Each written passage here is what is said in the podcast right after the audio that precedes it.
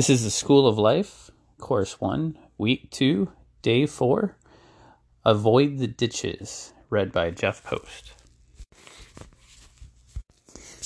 You may not realize it, but you are training for something of a marathon. Discipleship is no small task you have chosen.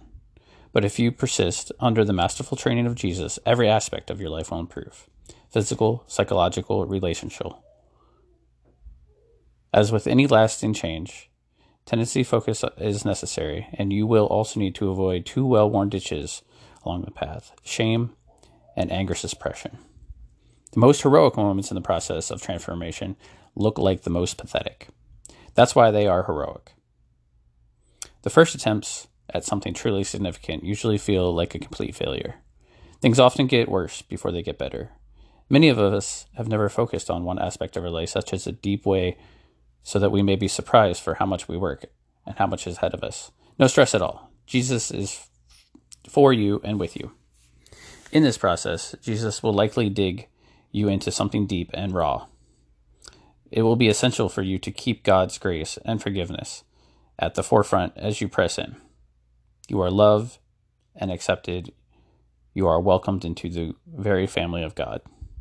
It is from this foundation that you can find the grit, resilience to face your own flaws and shortcomings. Jesus is on the mat with you. You are in his dojo. He is for you and he will help you. But you can decide to change, Paul wrote in the uh, Philippians 2:12. Work out your salvation in awe reverence, for God is at work with you and will and to his do to his according to do his good purposes.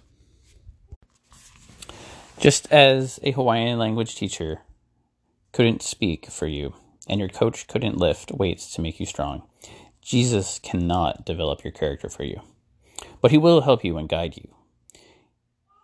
He can even bring his power to support your efforts. But only you personally can try, fail, grow, learn, and try again. We are here for you, learning, growing alongside you. Take courage, and we have the confidence necessary to look dumb and keep working when you don't immediately see growth.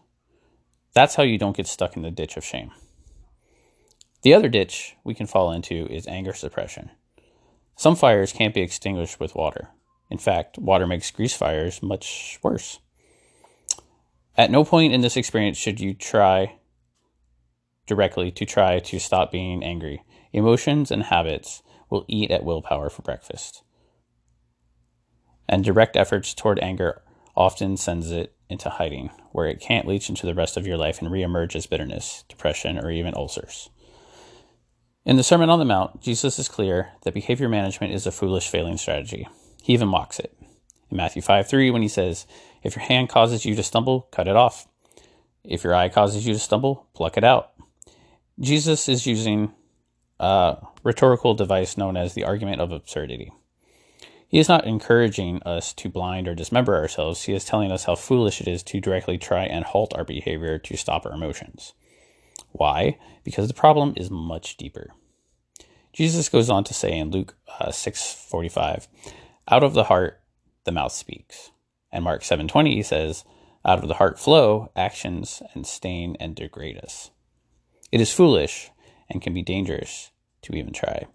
This is why we are using a variety of spiritual exercises like prayer, spiritual memorization, silence, solitude, reflection. These indirect approaches under Jesus' expert ex- instruction will diminish the root causes of anger and slow your experience of anger in the future.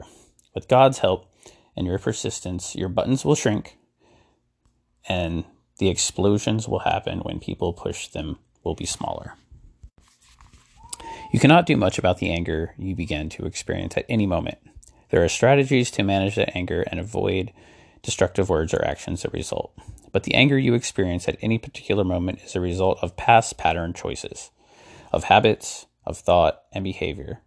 It may have been or become a defensive mechanism uh, used to survive trauma or persist in the face of overwhelming opposition. Irritability or quickness, quickness to anger also result from brain injury, psychological condition. There is no condemnation for how your current anger arrived, but our focus is to build the habits of thought and action that will result in you experiencing less quickness to anger in the future.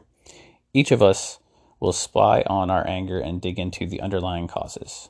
We will learn to slow down the process that emerges anger. We will also learn to build habits on top of and ultimately replace those that have regularly resulted in anger.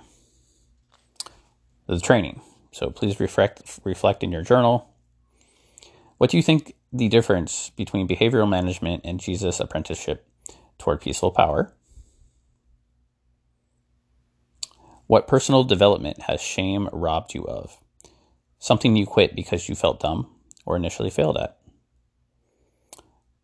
What would the difference between anger transformation and anger suppression look like for you? And this week's memory verse is Psalm 4 4. In your anger, do not sin. We are on your bed. Search for your heart and be silent. And then lastly, pray this I am a son or daughter of God, welcome in his family with a place of very heart in the universe. I am an apprentice of Jesus, learning to live and embody the life of the ages. This isn't about smothering my anger or denying my bitterness. It is about getting to the root of things. Transformation will not be easy. I will make mistakes, look dumb, and even continue to hurt other people. Jesus, you are a fully competent, patient master. You will help me as you instruct me into the mastery over the ages which you embody. So, throughout your day, continue to pr- spy on your anger, write notes throughout the day, and then reflect for five or ten minutes each night. Pray, Lord, teach me to replace my anger with peaceful power. So level of anger, scale one through five. One, annoyed two irritated, three frustrated, four angry, and five furious. Situation Who was involved? What was the offense? And what happened before, during, and after? Cost What was the negative result of your anger? How did anger hinder you and others?